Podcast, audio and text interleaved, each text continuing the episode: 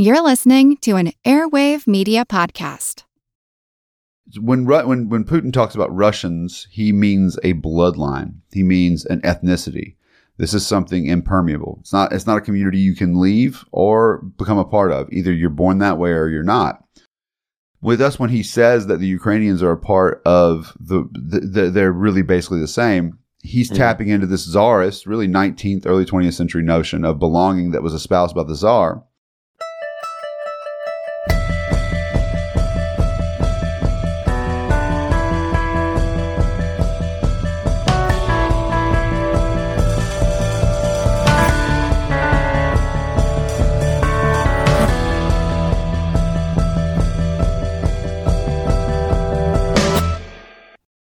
Without the ones like you, who work tirelessly to keep things running, everything would suddenly stop.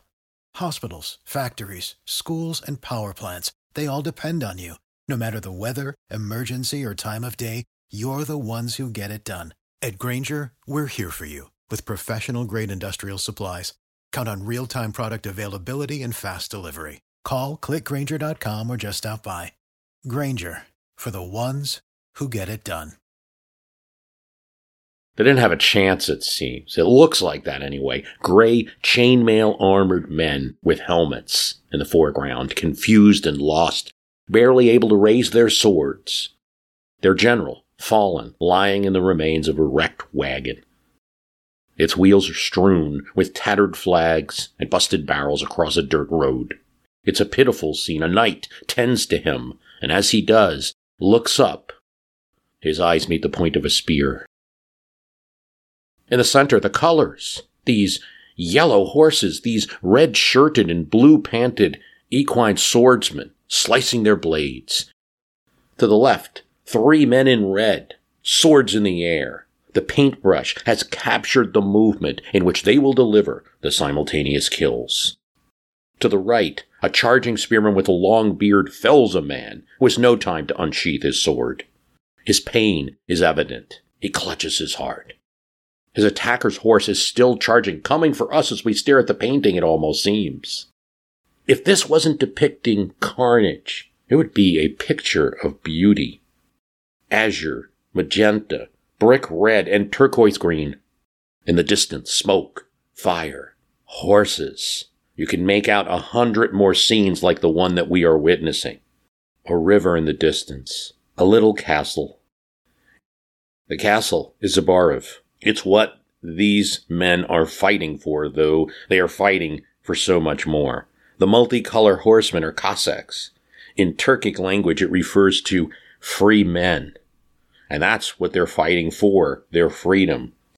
The symbolism is can't miss. The Cossack history of free men on horseback who mounted the stirrups to bring themselves out of serfdom remains embedded today in the conception of Ukrainian history. References to Cossacks are in the national anthem. The national anthem we're now hearing so much is proud. Ukraine is not dead yet. This painting is, and other paintings like it, is all we have of the battle in which the Cossacks surprised and defeated a large army of Poland in 1649.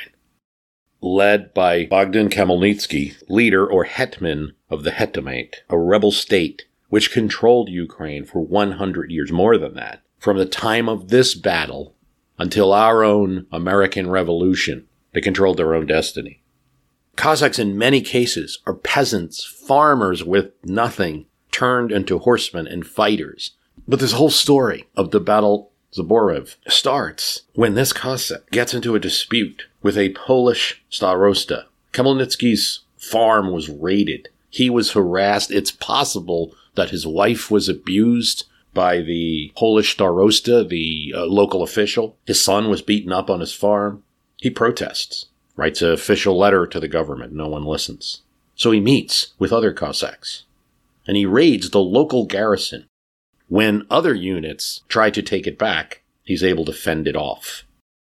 This revolt takes off from there. Khmelnytsky turns out to be quite a leader of people and is able to assemble a large army.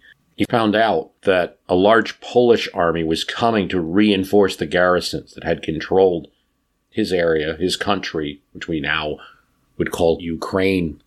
the city of Kyiv, and other cities we're hearing in the news were in this Hetman's area. He found out early about the reinforcements arriving and designed to attack the reinforcements directly, splitting the Polish army in two. He was allied, sort of, with Tatars, Muslims from the south, from the Crimean area, and surprised the Polish army by hiding the bulk of his army behind a hill and attacking as they crossed a river. The Polish army was about to be decimated, and only because the allies, the Tatars of these Cossacks, insisted on signing a peace deal did they accept entreaties from the Polish army, from the King of Poland, to do a treaty, and forces Poland to agree to grant independence to the Hetmanate.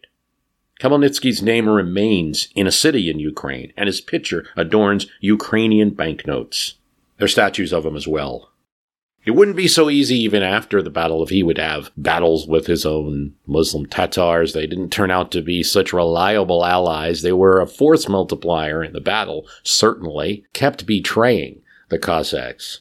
All of these events, yes, they were long ago, and it's not unremoved from what's going on today with Russia's horrific invasion.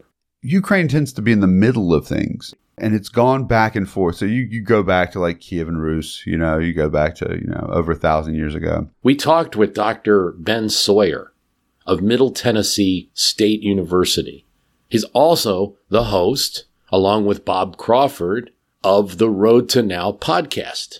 And by the way, if you're not listening to that, you should. He's an expert in Russian studies, Ukrainian studies, and he's got an article in the Washington Post. Look out for that. Where, you have this narrative again that begins there that is claimed to unite the Russians, the Belarusians, and the Ukrainians. Then you have the Mongol invasion in the 1240s. It's a long story here. The issue of nationalism really complicated there, because when you get this creation of this ethnic nationality, and nationalism as a story, as a way of defining a community, it comes in the 19th century.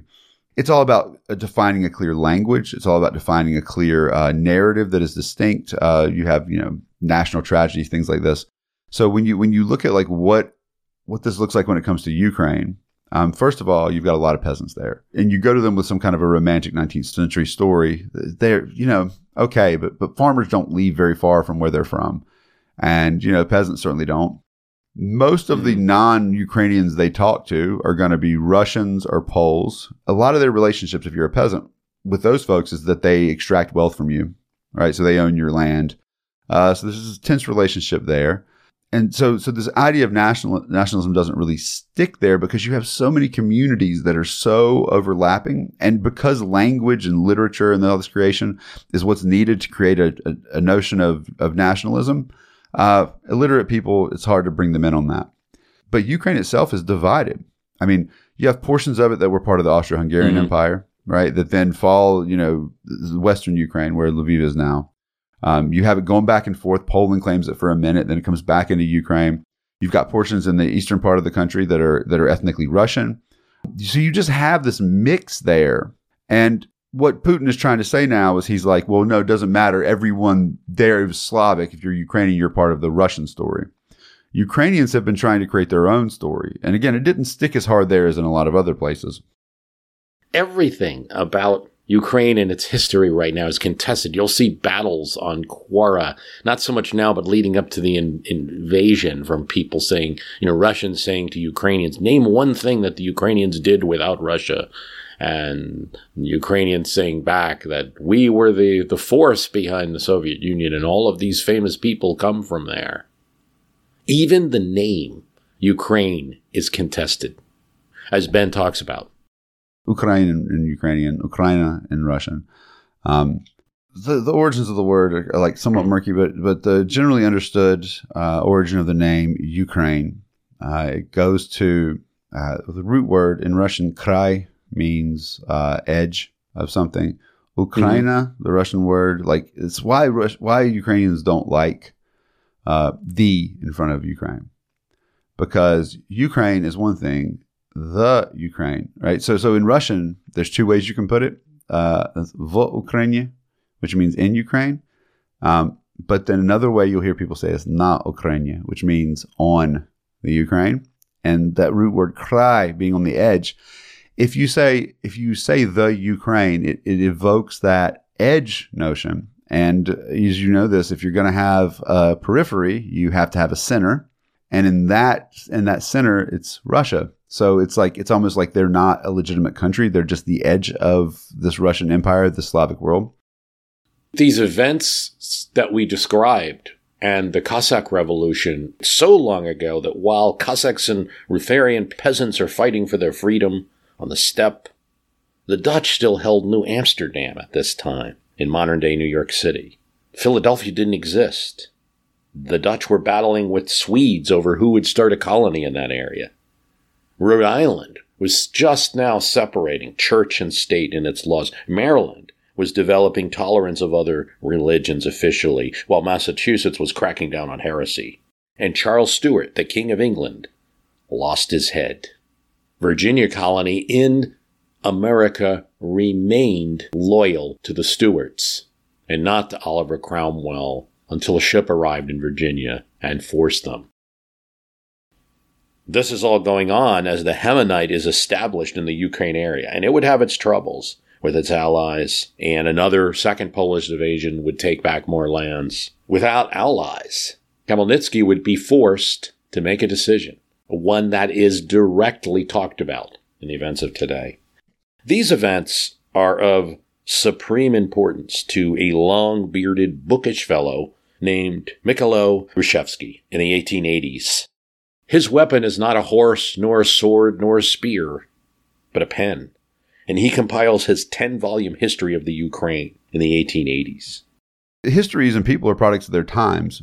And certainly at the era of nationalism, these authors are going to be trying to use history to differentiate Ukraine from other sides, from other ones, because they want to create this distinct identity. And this is why history is so important for the creation of identities, the creation of belonging, communities. It tells a story. Here's the story. Here are the highlights. Here's how we're here. He wanted to tell the story of his country, not from the point of view of all the various people who owned it or conquered it. Poles, Austrians, Germans, Russians, but the people who lived there, the Kievan Rus, who were reduced and conquered by the Mongols, and of course the Cossacks we discussed. Ukrainians, he said, were always fighting for Ukraine, for a nation, not for religion and not for class, as other historians asserted. They were fighting for free land. In the 1890s, Hrushevsky becomes a politician, too, arguing for independence. Here's him in 1918, writing in the New York Times. The Cossacks did not hesitate to proclaim their immunity from all jurisdiction to all foreign sovereignty, all taxes, all personal service of those who had submitted to the power and jurisdiction of the Zaporozh, or the Cossack army. In other words, Cossacks offered freedom from the heavy burdens of serfdom. It is what the historian isolates as a Ukrainian moment. But Hrushevsky is not popular in Russia. His interpretation is not. He wasn't popular then, though he's accepted and worshipped in Ukraine. His picture appears on Ukrainian money, just like the hetman Khmelnytsky does. There are statues of him in Kyiv. He's prosecuted by the Tsar of Russia, who arrests him and sends him to Siberia. His crime? How he interpreted the events of the 1650s. But back to our hetman, the Cossack, Khmelnytsky. His free nation could not, in his estimation, last long on its own. There were simply too many countries surrounding it. And the Crimean Tatars, which we had mentioned, that helped battle the Poles, were just not reliable. He must make a choice. His nation is mostly Orthodox in terms of religion. He's surrounded by Turks, Poles, Russians, Austrians, Moldavians. He decides to side with what's then called Muscovy in Moscow, but we would know that nation, and it's soon to be Russia. There's a treaty signed in 1654. This obscure treaty still matters very much in 2022. It's referenced by a would-be historian of Vladimir Putin in a Russian media source on a website. It's concrete evidence for Russians from Catherine the Great to Vladimir Putin that the Cossacks, the Ukrainians, signed away their sovereignty to Russia in exchange for protection. That's not the way Hrushevsky sees it. Writing in 1918, he's been released after the October 1917 revolution, and Ukrainians are part of that revolution. He refers to the treaty. These articles were drawn up in haste, without going deeply into the problem. Many questions were left undecided. He says the pourparlers, or the discussions prior to the negotiations, which still exist, the treaty, there's no copy of it that exists, but the pourparlers do exist, say that Khmelnytsky was agreeing to whatever concessions to provide Muscovy as an ally to go to war with Poland. Some see it as an establishment of a union, he says, some a theoretical one. So the argument is either it's kind of a treaty to have a common purpose in going to war, or it's a treaty giving away your sovereignty. By the 1780s, when Catherine the Great is in charge of Russia, she'll completely bring Ukraine into Russia. The various czars will continue that. And then you get into, here's Mikhail Zygar's The Empire Must Die. We had Mikhail Zygar on in 2017, and I finally got around to finishing his large book on the Russian Revolution. A serious problem is brewing between Kyiv and Petrograd. And this is in July 1917. Russia has thrown off the czar. The czar has abdicated.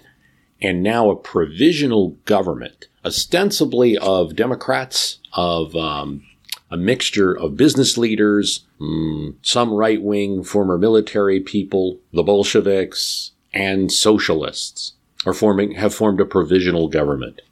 And until October 17, when the Bolsheviks take over, it will run Russia, more or less.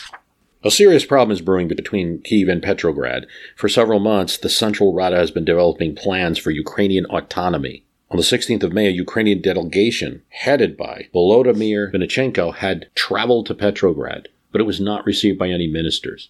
The Ukrainian question was postponed until the convocation of the Constituent Assembly. Kyiv opts for more decisive action. In early June, at the height of mobilization and contrary to a ban imposed by the provisional government, the first all-Ukrainian military congress is held in Kyiv, at which the creation of a separate Ukrainian army is put forward as a key demand. At the same time, the Central Rada publishes the first Universal, the main policy document and manifesto of the new Ukraine. It is a constitution in everything but name. The Bolsheviks come in with a whole new story about the way the world works, and at a time when World War One has brought the Russian Empire to its knees, and so much to the point that you have incredible losses. You have people going off to die. You have shortages of food. People are so desperate that they go out and risk their lives to overthrow the Tsar, who has ultimate power. I mean, it's kind of an insane point. The Bolsheviks get in power, and they make sure their people are the ones at the top. And there you have it. Confusing history that goes on, and it's certainly something that's able to be exploited by the various players. I talked with Ben Sawyer, and we're going to have an extensive talk about all of these things.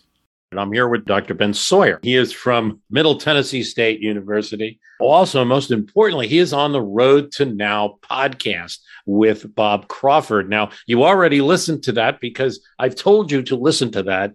And if I tell you to listen to a podcast, you need to do it.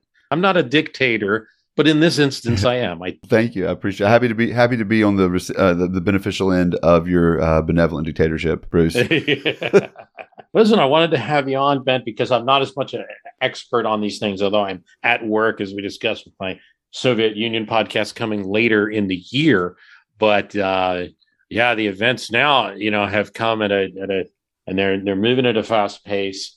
I am not an expert. Ben is the expert. You have studied, right? You've been to Ukraine. You've been to Russia. Yeah, I'm primarily in Russia. Spent about the better part of 2 years of my life there, and I went there various times aside from that. But yeah, basically from the end of summer of 2010 to the end of summer 2012, my life was centered and lived mostly in Russia, but did visit Ukraine a couple of times. Went to Odessa. Spent a day in Kyiv, but spent, several days in Odessa, which is the southern part right now on the Black Sea, which a lot of you guys are hearing about now. It's an old city, but my major field is in Soviet history. I'm sure. Someone whose research focuses primarily on the economics of things. I'm interested in exchanges, basically like the history of economic systems and the creation of a communist and capitalist world and how they interact. But you can't study the Soviet Union without understanding nationalities, policy, and ethnicity. You can't live there either without understanding these things, because they very much matter in shaping the history of Russia, the Soviet Union, and Ukraine, all the former Soviet republics, and people's everyday lives. They matter a lot. I'm not sure that people know how much the current war that's going on has to do with history. For instance, last year, Vladimir Putin played historian, writing an article on with his interpretation of the history, and whispered in George W. Bush's ear that there is no Ukraine. It's not a real country. You know, he comes from the Soviet Union. And I think there's a lot of this battle that's going on is over nationality. It is. Can I just start off by saying I would be incredibly hesitant to get my history from politicians. Yeah. This is the thing. I mean, it's all about a story, right? And even the ones that you like, it's like, you didn't totally get that right. No, I mean, because when you let a politician tell you a story, it generally concludes with the notion that you should support them. And politicians are storytellers. But it's funny because at the end of it, not to say anything with Putin say right now is funny, but it is interesting because at the end of the article, he has this whole historical, methodology discussion where it's like, I get my statements here from open sourced and not secret meetings and secret facts. The interesting thing is like, hey, you know what? It's like, I'm not an alcoholic unlike some people. And you're like, what are you saying? But yeah, I mean, I would say that Putin certainly is better at projecting the idea of objectivity than most politicians are. He's not actually being objective, but he does a better job of sounding like a scholar than most American politicians are like, freedom, this country, the founding fathers, the Constitution, blah. And they just like, it's just kind of amorphous, like symbology. Yeah. I mean, he does tap into, I mean, he gets at some things that are real in the past, and he does go through in a story, but really it's a narrative that he is trying to project and tell. And this is where I think it's important. If you want to understand any of this, you've got to understand that communities are based around stories, and legitimacy within those communities is based upon, like as it is now. I mean, the reason politicians use history all the time is because it's a force of legitimizing one's actions.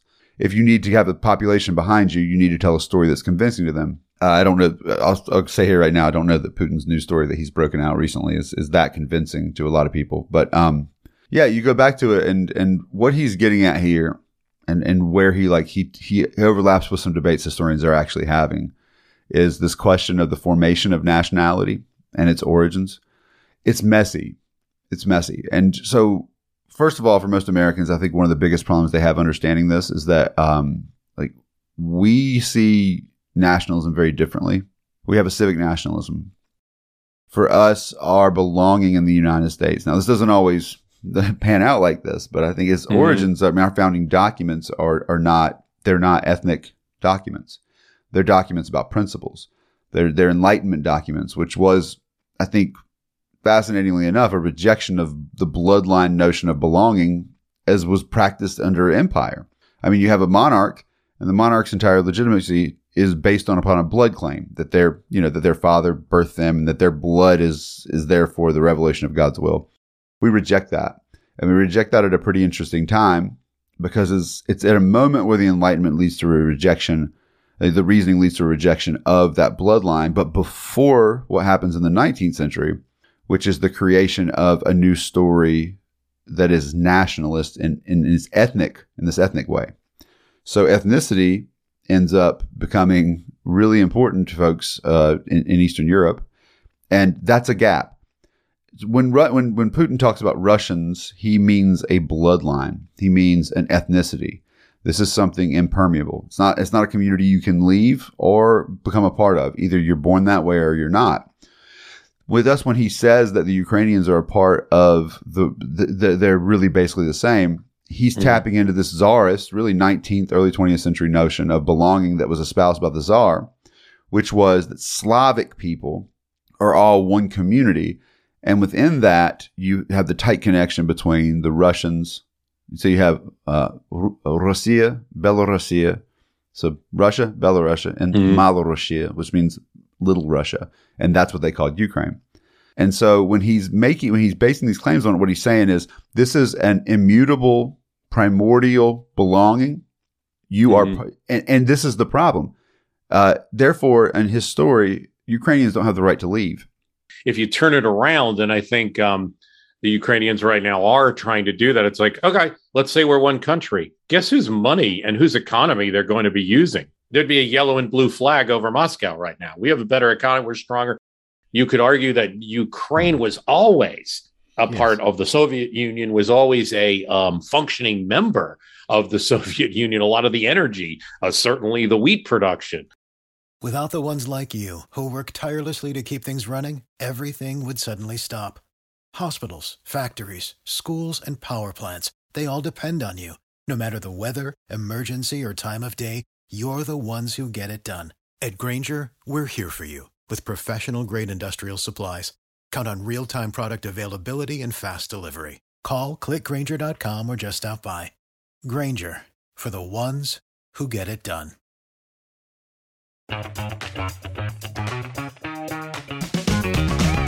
Hey there, I'm Dylan Lewis, one of the hosts of Motley Fool Money. Each weekday on Motley Fool Money, we talk through the business news you need to know and the stories moving stocks on Wall Street.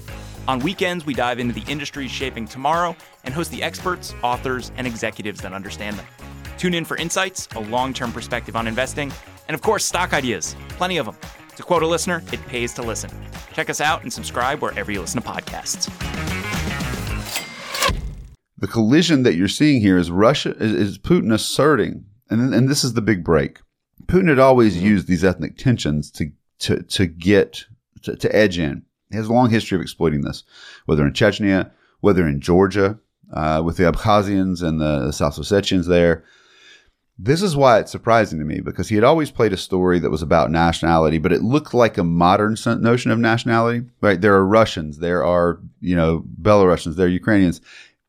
And of course, that relationship's a bit. The history there makes them have more in common.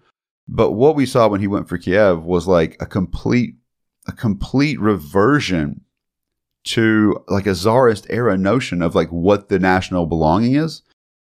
Russian and Ukrainian, these are like modern nationalities. This is why it's such a incredibly shocking thing to see that going for Kiev, which nobody expected. Well, not nobody. I think Americans did, but.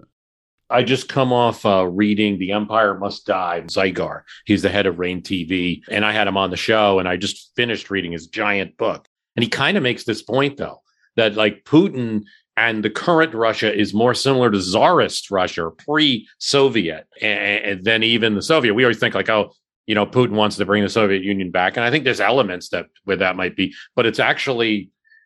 having oligarchs, having targeting journalists, playing ethnicities, and that's a lot of Tsarist stuff. But Bruce, let me go back on this. I think most people who study the Soviet Union and are familiar with Russia always found that claim that he was trying to bring the Soviet Union back laughable. Uh-huh. I mean, it comes out of a statement he made a while back that the collapse of the Soviet Union, things were better during. Yeah, well, the collapse of the Soviet Union was like one of the greatest historical tragedies, like in something like this, right? Mm-hmm. And then people go, he wants to bring it back. To say that and to refer to what's happening now as a Cold War, to me, you have to be so unaware of what made those things what they were. Like, for example, let me just lay this out. This would be easy. It's incredibly Eurocentric. Because you say he wants to bring back the Soviet Union. Why? Because he's going and taking Ukraine. He wants to take Ukraine and Belarus. You think he wants Turkmenistan back? You think he's trying to take Tajikistan? Right? Is he going in trying to reclaim Azerbaijan? The Soviet Union was so much larger than the European republics, and they were certainly an important part of it. But you can't imagine that. Nobody even thinks that. Second of all, the Cold War was about ideology, and the ideology of the Cold War. The way I just recently broke this down to my students is if you want to look at World War II and kind of unite these diverse ideologies into camps. Seems like the U.S. and the Soviet Union being on the same side would be surprising because you go, well, they've got opposing views of opposing stories. Yeah, and same thing with the Germans and the Japanese. How do you unite them? And the way I put it is, the Germans, the Italians, and the Japanese are united in that the future they are imagining and fighting for is a future based on bloodline. And the United States, the British, the French, and the Soviets. All are fighting for a future based upon something else. They're not bound. It's not bound to bloodline. Even the Soviets, their vision of the future is based in class. Great way to look at it. I mean, during World War II, London had like 12 exiled governments. Yeah, it did. You know, in it was definitely international city. And of course, you know, what America is and what all the Americas are, nations of immigrants. And then Russia, for all the Soviet Union's fault, the one thing that they did, well or badly, we could debate that, and I'll have podcasts coming out on that, is, like you say, so many of these ethnic groups. You could walk on Moscow in any day in like 1981 and speak 100 languages and see all kinds of different groups, and everything from Inuits to Tajiks and Armenians, Uzbeks, Koreans. Who knows if everybody was really equal and stuff. At least on paper, there were some attempts to say, hey, you got to share the jobs and make sure everyone has housing and stuff like that. Yeah, Arnie Westad, his book on the Cold War, his first one, The Global Cold War, I think is what it's called. But Arnie Westad is a great historian, and he lays out this book on the Global Cold War about, and he says, you know, what the U.S. and the Soviet Union are selling at the end of the day is they both claim to be the group that are fulfilling the Enlightenment promise, and fulfilling a world in which everyone is at their best, everyone has their, you know, their rights fulfilled, and that they're, you know, that they're at the top. This is completely absent right now. There is no promise that everyone will benefit from what's happening. This is old school 19th century imperialism, in which one group goes, "We want this. We're going to take this." Putin's not claiming that everyone in the world will be better off if he wins. And that to me is a substantial difference. This is empire. This is I'll take this, you take that. And I think that's to me great, is why the Cold War parallel is a problem. You're giving people like a great no, I think that's great. You're giving people like a great preview of some things that I have for the Soviet cast coming on, that a lot of Soviet citizens believed in the dream. It wasn't all like we thought it was all brainwashing, but cutting back to Ukraine a bit, and I want to go a little bit deep in the history if we feel like it. Hrushevsky, the Ukrainian historian, and while he's just a guy, and he also was a politician around the time of the beginning of the Soviet Union in Ukraine, but he was one that brought it back to, and he had a 10-volume history of Ukraine that came out in the 1880s and finished it up in the 1920s. And before he got, of course, like everyone in the Soviet Union, then had an independent thought banned and exiled at least to Moscow. But he takes it back to the Cossack era in the 1640s, and Khmelnytsky, if I have that right, and his fights with the Poles, and having a nation of Ukraine that at that moment was neither Russia nor Poland nor the Ottomans, but worked with all three, but had this separate identity, freeing peasants and putting them on horseback and turning them into free Cossacks or free men. Of course, that brings up the history that at some point Khmelnytsky had to sign a treaty with Russia in order to make himself stronger in opposing Poland. And so you see two sides of that. For the Ukrainian historians, it's like, yeah, that's a temporary, that's just like we had an alliance, US had an alliance with France. That's all that is. And then for the Russian historians, including that historian Putin, it's like, that's when they signed with Russia and became part of Russia. And from that point, so I don't know anything to say on that, on the kind of the Cossack era. So this is the issue. I mean, to me, history in this region is a contested battleground. It depends on what you want to say and what you want to remain silent about. The question to me now comes like, okay, so Putin's claim that the borders of modern Ukraine were negotiated early on by the Soviets. That's true. I mean, as a modern state, that's, you know, that's unquestionable. But when you say the Soviets, guess what? Ukraine, when you like, people are like, oh, it's determined by the Soviets. Right. That doesn't mean the Russians. That means the Soviets, of which Ukraine is a part. Khrushchev and Brezhnev, they're from the Ukrainian party. Yeah, so like they're from there, but that doesn't mean they represent the overall sentiment. Mm-hmm. And this is the thing, and with a lot of this, I wrote my master's thesis, finished in 2005 at Appalachian State. Wrote it on the Russian Civil War in Siberia, and it's, you know, it's funny in the South. Right? I'm like, they're like, what are you working on? I'm like, I'm writing about the Russian Civil War in Siberia, and people are like, I've always thought that if Lee had more soldiers. I'm like, there's more than one Civil War. People in the South just always thought I was Like, I didn't know it went all the way to Siberia. So, you know, this is one of the problems the Bolsheviks have, is that, I mean, really, this is a battle of stories. The Bolsheviks come in with a whole new story about the way the world works. And at a time when World War One has brought the Russian Empire to its knees. And so much to the point that you have incredible losses. You have people going off to die. You have shortages of food. People are so desperate that they go out and risk their lives to overthrow the Tsar, who has ultimate power. I mean, it's kind of an insane point. But what you end up with is a civil war that happens really from 1918. People say 21. That's kind of when the bigger parts are. You still have like the rebels in Central Asia fighting to the 1920s. You have, I mean, there's all these elements, but to keep it neat, 21. And the fascinating thing is that in Siberia, totally other side of things, you had these Czechoslovak soldiers who had been fighting for independence. They had left the Austro-Hungarian Empire, a lot of them, and surrendered, and then were reformed into their own fighting brigades. And then Trotsky was worried that they were going to, because once the Bolsheviks take over and pull Russia out of the war, in the Treaty of Brest-Litovsk in early 1918, these Czechoslovaks are pretty mad because a lot of people think that the Russians are now siding with the Germans. They think there's an alliance there because, of course, the Germans helped Lenin get back. All these things are conspiratorial thinking. But Trotsky has them. He's like, how are we going to get these people out of here? Because we can't keep them here, right? Because they're well-trained soldiers. They could be a problem. He's like, also, we can't send them like if we help them get back really quick, the Germans are going to be mad at us. That's a whole issue. How do we get them across Europe? So they actually send them from the eastern part of the empire, sorry, from the western part of the Russian Empire, across the Trans-Siberian Railroad. And they're going to send them out of Vladivostok across to the United States. They're then going to traverse the United States and go back to the other side of the back to Europe to fight on the Western Front. Now, as they're going through in the Civil War, there are all these factions that are fighting, right? There are the Siberian, I mean, so the Siberian parties. There are the Bolsheviks. There are the white armies. There are all these groups. And at the point I couldn't read Russian. I couldn't get to Russia. So I was like, what sources can I find? And I found some good primary sources that have been translated and all this. But I remember thinking, man, this is supposed to be this huge revolution where everyone is involved in it, right? Everything's at stake. But by and large, the peasants in Siberia, you know what they want? They just want to be left alone.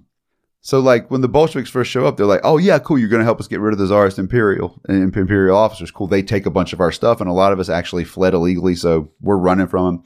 We're with you. But they don't imagine a new government's going to come in place. They just kind of go, okay, cool. We're going to get rid of the Russian Empire. They don't want anything new. And one of my advisors who works on Mexican history, he made this point, and this is where I'm going to bring it back to Ukraine. He said, yeah, that's the thing. Peasants just want to be left alone. Peasants just want, their relationship with the state is never good. They just want to be left alone to do what they want to do. Your stories you come in here with, okay, whatever, I'm a farmer.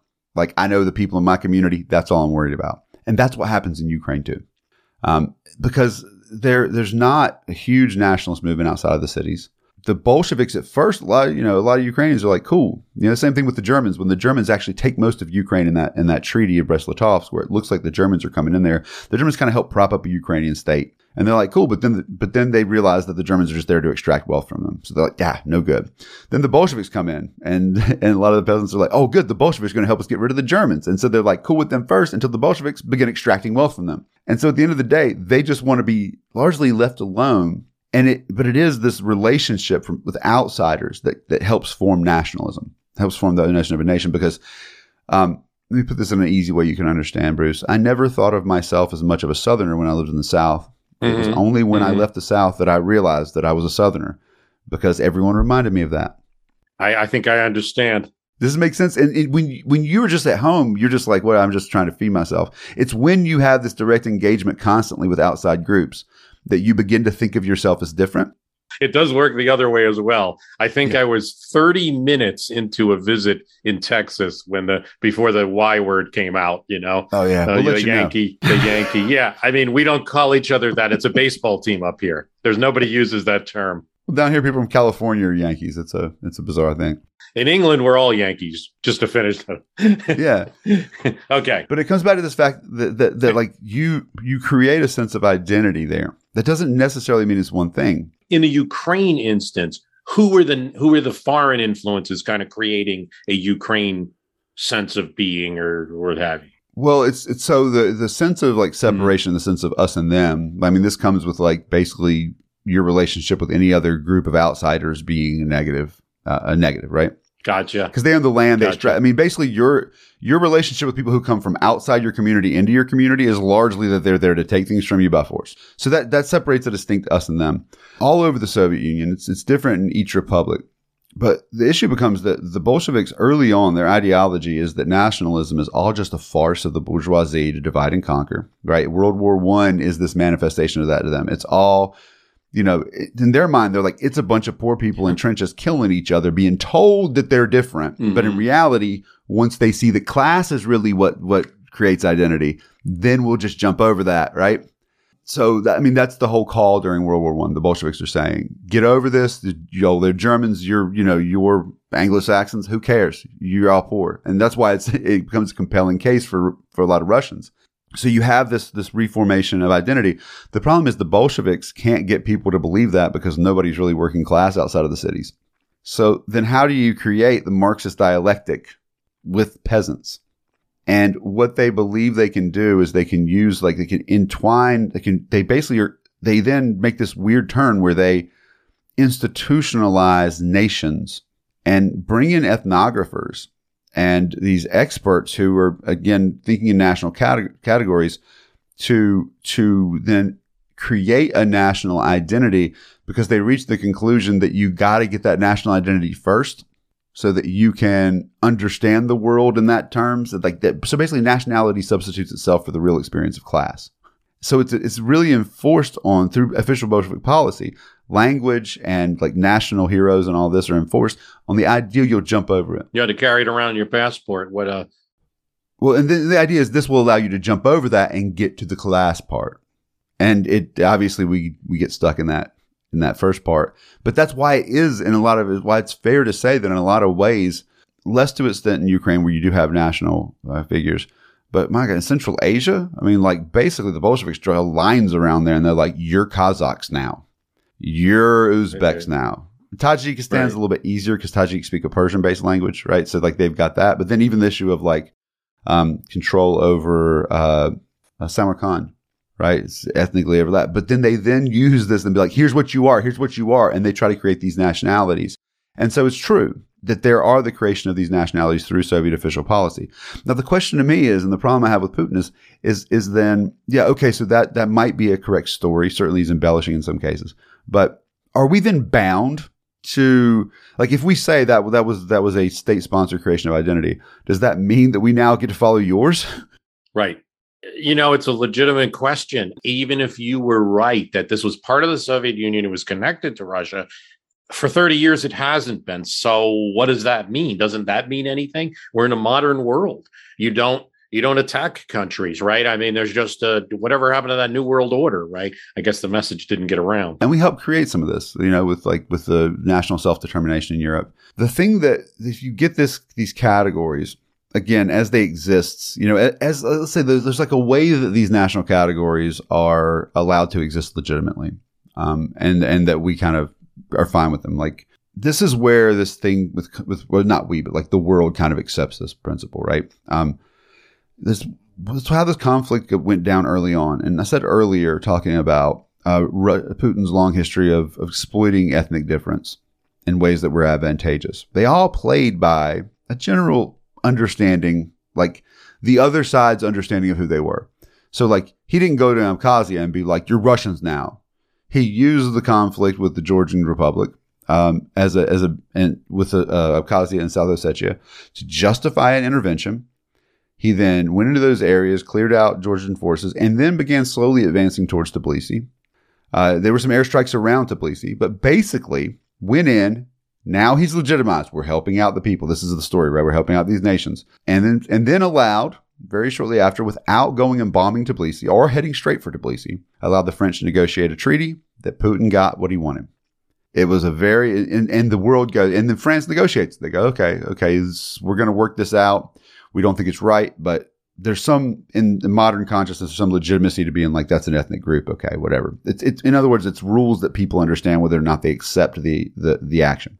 Oh, my God. I mean, it has everything to do with World War II in Czechoslovakia and the Munich Agreement, everything to do with that. Same arguments. Not a real country, just created at the peace table.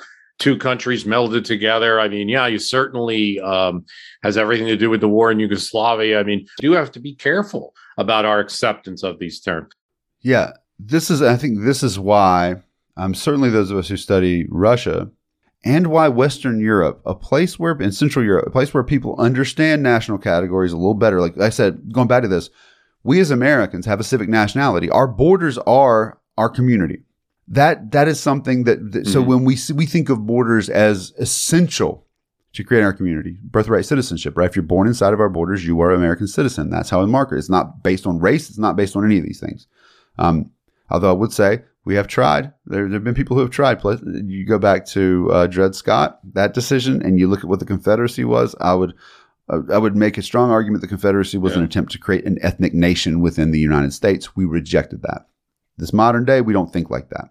Right. So when Putin goes into, with the 2014, right, the seizing Crimea and then, supporting these breakaway republics of Luhansk and Donetsk, that's not cool. But to a lot of the world, it certainly hurt Putin's reputation. But if you want to ask why he didn't totally lose out on all foreign involvement or, relations with Germany and France, it's because he was playing by rules that had been kind of established. Whether you accept them or not, people knew. He was saying the people who live in those areas are ethnic Russians. To the United States, we say that's a state border, but the border of the nation does not follow state borders. So he's saying the community that I am asserting myself to is an ethnic nation, not the state. That's why I think every one of us and people in Western Germany, remember, we were freaking out. The United States was freaking out about this, about what was happening with Putin surrounding the country. Western Europe was not as much. I mean, they were not cool with it, but they were not as much because they thought what I think most scholars of the area thought. He was going to use this threat to annex or to push further into these ethnic Russian majority areas. That would have followed script because he's making the claim of the nation. When he went for Kyiv, that was where everything fell apart because that didn't follow a script anybody quite understood. Why do you go for the capital? And you could have very easily done in Ukraine what you did in Georgia. You move in, you fully occupy the areas you want to break away, and then you slowly move towards Kyiv. And at that point, you've got an out. At that point, you go, somebody negotiated into this, and you have not an embrace of it, but probably a willingness in Western Europe to see far more. Okay, we'll end this. That'll end the war. You'll get this. Some of us love history. Others used to or never did because history was presented as nothing but the rote memorization of names, dates, and facts. Basically, the story got left out, and that made history kind of suck. My name is Greg Jackson. I'm a university professor with a PhD in history, and bringing history to life is my passion. That's why I created my podcast, History That Doesn't Suck. I want to teach you everything you need to know about U.S. history, but I do so through stories. Let me tell you about George Washington begging his men not to mutiny against Congress, Clara Barton saving Union soldiers amid enemy fire, enslaved Frederick Douglass risking his life for liberty, and about so many other figures as their real experiences make industrialization, social movements, and even congressional debates and tax policy come to life. Subscribe to History That Doesn't Suck today, and join me, Professor Greg Jackson, every other week for a new episode, where I'd like to tell you a story. If you care about what happens to your money, you need to listen to SoFi Daily. Unlike other podcasts talking about finances, markets, and businesses, some spending more than 60 minutes to cover everything, SoFi cuts to the heart of the financial world in 5 minutes or less. In each episode, you'll hear about every financial piece of news you need to know. From previous market updates and future trends to things happening that day, it's a great way to track what's going on and how it could affect your money. So stay on top of your finances. Listen to SoFi Daily wherever you get your podcasts. That's SoFi Daily wherever you get your podcasts. I mean, you got a lot of theories. There's the old overused three-dimensional chess. He had already, in his mind, worked out that play where he could have threatened Kyiv to get the Donbass, and knowing that he could do that, goes for the extra because he already played that out in his head and knew what Europe and NATO would do already, which and so he went for the extra. The other theory you're hearing a lot of is like that there's some Putin's getting older. The regime's getting older. There's maybe not a lot of thinking going on. And then the third is that maybe I'm not going to use any of the like President Trump's language about this is a, well, what a move or whatever, but maybe that it's right in line with a larger plan that actually wants to go for a new world order and really upset things. All right. And again, I could be wrong about this, but I think that the old playbook, I mean, if he pulls the playbook out of Georgia where he, I mean, you're going to have far friendlier interactions with people in, I mean, not totally friendly, but your local, your the resources it takes to hold down Donetsk and Luhansk after moving in where you've already got a strong presence. That's pretty easy. It's an easy win. You then move towards Kyiv again, saying, we'll negotiate an end to this, right? And then you kind of, say you put pressure from Western Europe on this to be like, hey, you got to end this war, right? Now you've got, they might not like it, but you say, if you don't accept this, it could lead to something worse. You play people off each other. But did you hear about this article that came out for a minute, like the Saturday after the invasion that was launched by like TASS and RIA, like all of these? No, I don't think so. This to me is key. It came out and it basically auto launched, I think like 3 p.m. Moscow time, on the big state, and it was quickly taken down, but it was somebody saved it, like the Wayback Machine caught it. Like I think one of the organizations kept it up a little bit longer, but the article was called "Nastuplenie Rossii v Novого Mira," and what it means is the Russian offensive in the New World. And it was written from the perspective, and this is why it was like it's almost like this whole thing was on a launch. Remember, Putin gave that talk the day before about it, and then he announced the invasion, but everybody was like, he's wearing the same clothes. He pre-recorded this. When they announced the invasion, it's like almost like a social media campaign, like where he like had everything set up to go in order. This is our first large social media war. Yeah. Well, if that's the case, as I think it is, Putin had expected that Ukraine would fall very quickly, because this article that came out and was quickly revoked is written from the perspective of a very successful campaign to take Ukraine. And in it, the author, this is almost certainly official state propaganda if it's like auto launching on all these things, the author's like, basically let us explain to you what we did here. We freed Ukraine from its fascist overlords, and we have unleashed a new era. And they say in this, an era in which Russia, Belorussia, and Malorussia have been restored and shall provide a new balance of power in the world. It's a statement that is based in this new nationalist story that is really kind of, you call it neo-Tsarism. And it's written from that perspective. And it says, we have created this world. This is a whole new ideology.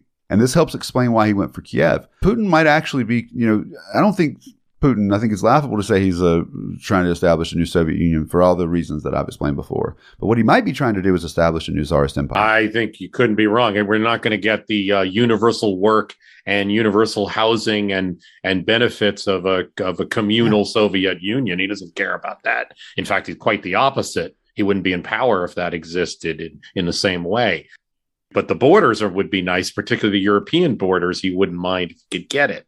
I think you get Ukraine, Poland's threatened, Romania's threatened, Moldavia seems like a goner if he was able to move faster. Were you, like everyone, kind of surprised by the resistance? How strong it's been? Let me say this. I'm not surprised by how strong the resistance has been. I'm surprised by how effective it's been. Okay. Because this is the thing. Again, it's like you're saying they're not trying to recruit people, right? I mean, ethnic nationalism does not proselytize because it's not expansive, right? Mm-hmm. I mean, this is the thing. Communism, capitalism, all these concepts, they're proselytizing ideologies, not ethnic nationalism. You're in it or you're not. And this is the problem.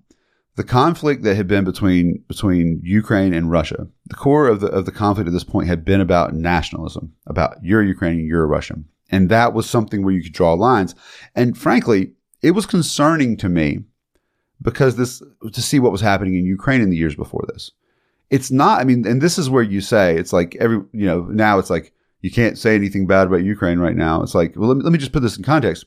The Ukrainian government had been passing language policy that relegated Russian speakers to second-class citizenship because Ukraine's trying to figure out an ideology that unites folks, and it was resting on ethnic nationalism, my personal opinion is that ethnic nationalism needs to be gone.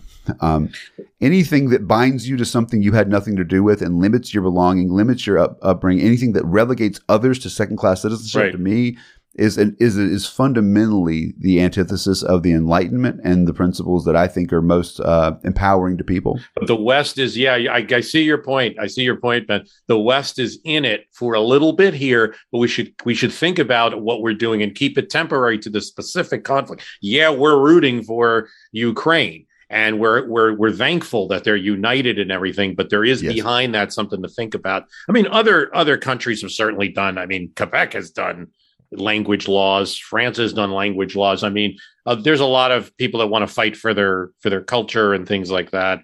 Culture's different, though. Culture's different. Culture is something you can choose to embrace or choose not to. Now, it's hard, right?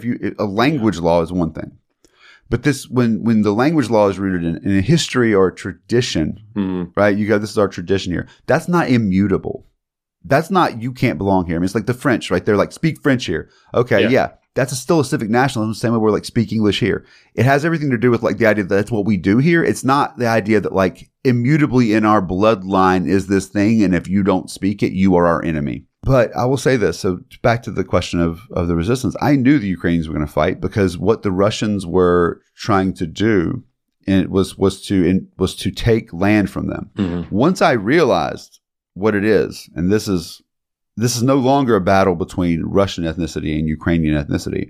This is a battle between this ideology that Putin is trying to force on the Ukrainians, that they're actually part of his own group. And this is why I'm saying it's off the charts. And in this, remember, you have Russia, or as known, Great Russia, Belorussia, White Russia, Belarus, and Malorussia, Little Russia. It is a diminutive status within this. But never when Putin's trying to force on them. At this point, they don't have to imagine themselves as Ukrainians to fight this new ideology, because it's simply of fighting against the imposition of a community that's being hoisted upon them and forced on them by Putin. And this is where the brilliance comes in, Bruce. And this is the last thing I'll say here. Sure. The brilliance comes in that there is now this moment where, who's the national hero? Who will always, I think, for as long as we exist, be a national hero to Ukraine? It's Volodymyr Zelensky. And this is where I think that Putin, whatever happens with us, it's a tragedy. But when one of your national heroes is a Jewish native Russian speaker, your national story is going to be far more expansive, because he is not of that bloodline. He is not a native speaker of that language. It is going to open up, I think, a new notion of what it means to be Ukrainian that's going to be far more beautiful. I couldn't agree more. And I think if there are thoughts that you're probably uniquely qualified to answer as a comedian historian. Yeah, Zelensky's representing us pretty well, too. Well, you know, I'm not as shocked by that as some, right? Comedians are thinkers, right? I mean, they're intense thinkers. They don't spend all their time joking around, right? Well, they spend some of their time being horrible to each other. That's another side of it. But no. But it takes an appreciation of life to be able to, you know, that's why I'm not as shocked, you know. And performance doesn't hurt either. Yeah, no. And that's the thing with him. And it's weird, like, to think about the idea of, like, you know, well, Trump was one of these people. No, Trump wasn't one of these people. He could have been. He gave that up. I think he had. Sure, did he have some performance skills and it's being president and being a performer? I mean, Ronald Reagan. You know, I mean, that's. I think it's everything you're saying goes to something very important for what's happened on the military. Neither of us are military historians. I get that, but we dabble a bit. I mean, I look at it and I say, when you go motivated troops, and particularly to the point of, like you're saying, stealing your land, taking everything from you, no give, it's not going to be just a friendly little change of administration. You will take out 10 to 20 people in your room before they get you. That plus American help, drones and things like this. Yes. Buffoon, you know, Russian soldiers doing the wrong thing, muddy roads, all of this stuff together, inadequate supplies and fuel problems, fighting in your own land where you know the territory, all of that stuff. You look at it and the Russians, I look at it and say they simply do not have enough soldiers to conquer this country. Well, if they could get them. I mean, that's an issue, but they were ill prepared. I do want to say, though, I think grouping Trump in with Zelensky and Reagan is a problem. And this is actually really well, I've been convinced of this since a conversation a few years ago on the Road to Now with a historian named Catherine Kramer Brunel. She wrote a book called Showbiz Politics. And she said that comparing Trump to Reagan doesn't work in this way, because Reagan, like Zelensky, are actors. Actors have to work with the community. Everything's coordinated. You have to know how to play your role. You have to know how to play off other people. You were constantly working on a team. Mm-hmm. Trump was a reality star. And the values that make a good reality star is basically the potential to create chaos and create problems at every turn, because, you know, entertainment is conflict resolution, right? A lot of it. And so that's the difference. Zelensky knows how to, I was telling Kelly, Zelensky knows how to stage a good talk. Mm-hmm.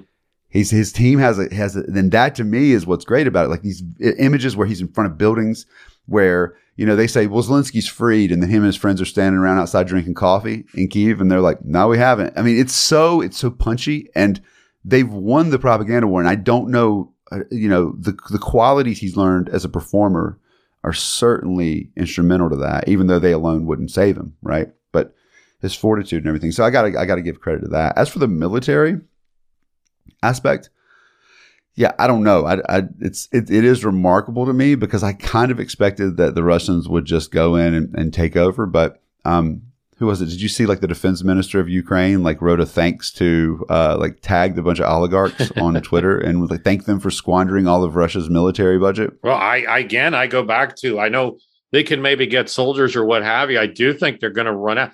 There's no limit to what you can militarize of your society. If they want to go full North Korea, maybe that's the angle here. But I do think you can, go back to World War One. The Germans, as far as I know, no French troops or American troops ever got into Germany that much. And yet Berlin surrenders. Well, they starved them out. Right. You can waste your stuff. You can starve out even in offense. You know, you can get into rumble in the jungle type stuff where you're wearing yourself out, spending all the money. I mean, this could actually, it's never going to happen. But at some point you could, we'll actually surrender. It's not going to happen that way, because Putin's not going to work that way. But it could happen in a form of some kind of negotiations with, we hope for the best. I do too, but I don't know. I mean, I think in the same way the Ukrainians will never stop fighting. And I've said this from the beginning, they'll never stop fighting. But I don't know that Putin will either, because they're in it. If he really believes this story, as I'm more and more convinced he does, that this is somehow an inherent, timeless, primordial bloodline relationship, and that is the proper way the world should be, even if he has to back off now. You know, if you're playing Empire and you go, I want a colony. You go, we lost. We'll get another colony maybe. But if you really have a true ideology that is yours, and that the world has robbed you of it, and this is the story, that the West has robbed Russia and of its natural balance, which is why I think that he thought that Ukraine was going to fall so fast. I think Putin maybe really did believe that the vast majority of Ukrainians understood his vision of the world and believed in it, and that if he got rid of the fascist, and I should also add, drug addicts. He's been calling a lot of them the word narcoman, which means Russian. I mean, it means drug addict in Russian. It has been popping up in his speeches more and more. If you believe that, then you go, you get rid of the top, and then everybody's on your side. This is another lesson among many things in the dangers of following propaganda. And we do it too in America, not to this extreme. I don't think anyone's invading, but stop thinking about your political opponents as just, getting high on your own supply, to use the drug term, and thinking you believed your own propaganda. Better to be a critical thinker, but of course we're on podcasts, so, we're biased, right? But it's better to be a critical thinker, because it's jumped off the page now with this invasion. Propaganda became utterly real. So let your story follow the evidence, not the other way around. As I've said before, Bruce, I say this in my classes all the time. If you think you have the answer to a question before you've actually looked at the question, you don't have a science, you have a religion. And if your religion is Christian, Christianity, Islam, Hindu, any of that, I'm with you, I support you. But if your religion is Republican or Democrat, capitalist or communist, neo-Tsarist, Right? No, I'm not with you on that. These things are all subject to you know, the stuff of life is subject to criticism, to refinement. We should all be pursuing the best conclusions. And yeah, I love that parallel because you're right. It's just like, I've told a story. Here's the story is the truth, and anything that doesn't fit it is either a lie or illegitimate. It's and then you go back to, hey, it was a country for 30 years. So whatever it is, you know, this is one where I'll actually bat the history down a bit and say, whatever the history is, at present, it was a country and you entered it, you know, without an invitation. Yeah. And so the history weighs heavily on this stuff. I mean, my whole thing has been, I get it. Like if your name to another country that has a history of, you know, subjugating your people, if your name can be interpreted, whether or not it's the actual origins of it, if it can be interpreted as being on the cusp of something, and our most immediate experience of being on the cusp of something is being on the edges of the Soviet Union and now being tried to be forced back into the edges of the Russian Empire by Putin. Okay, don't call it the Ukraine, right? Because whatever the there's historical legacy matters, but at the same time, for me, it's what do you want me to call you? If evoking that historical legacy, which has created real problems for you right now, if that is an issue that your group of people feel is not respectful. Okay, I want to follow you on it. Yeah, I mean, I think I'll do. We both do history podcasts. I'll be the first to say, can't be absolutist about it. Then you're just like a guy wearing a wig to work in a 21st century office. You know, it doesn't. Well, unless it's a modern wig, it doesn't work. You know, this isn't what history. It's not absolutism. It's just one tool to use that we tried to use well to get some of the interpretation. Well, anyway, Ben Sawyer, great having you on. Road to Now podcast. Where can people find it? Wherever you're listening to My History Can Beat Up Your Politics. Right now, you could go there. Or, I wouldn't blame you if you did this. Just go listen to more episodes of My History Can Beat Up Your Politics. As someone who listens to this podcast, it's kind of cool to be on it. But also, I got to say, kind of disappointing because I'm not going to be able to listen to this episode because it'll just be me talking. And I hear enough of that already. Oh, you don't listen to yourself? Oh, I listen to myself all the time. Oh my God. Having to edit lectures during the quarantine, having to listen to my own stand-up comedy back, having to just edit my own episodes of my podcast. I wait a week. The edit doesn't count. The edit itself isn't the same as the 3 weeks later. I listen 3 weeks later. Well, Ben, great having you on. You know, we'll get back in touch with you more when I get into the Soviet, because now I can tell we'll definitely have a lot to say. I want to thank Ben Sawyer for coming on the program today. A couple of things. Check out his article in the Washington Post. Also, the Road to Now podcast. Find it on Apple Podcasts, wherever you get podcasts. If you're listening to this program, you really should be listening to them. They cover a lot of topics and they talk to a lot of interesting folks. If you like music, well, who doesn't like music? If you like a particular... If you like the Avett Brothers, you know, Bob Crawford, that he does the podcast with, is a member of that band. And sometimes members of the Avett Brothers come on, and they're highly intelligent people that really, you know, speak to a lot of topics. It's a good program.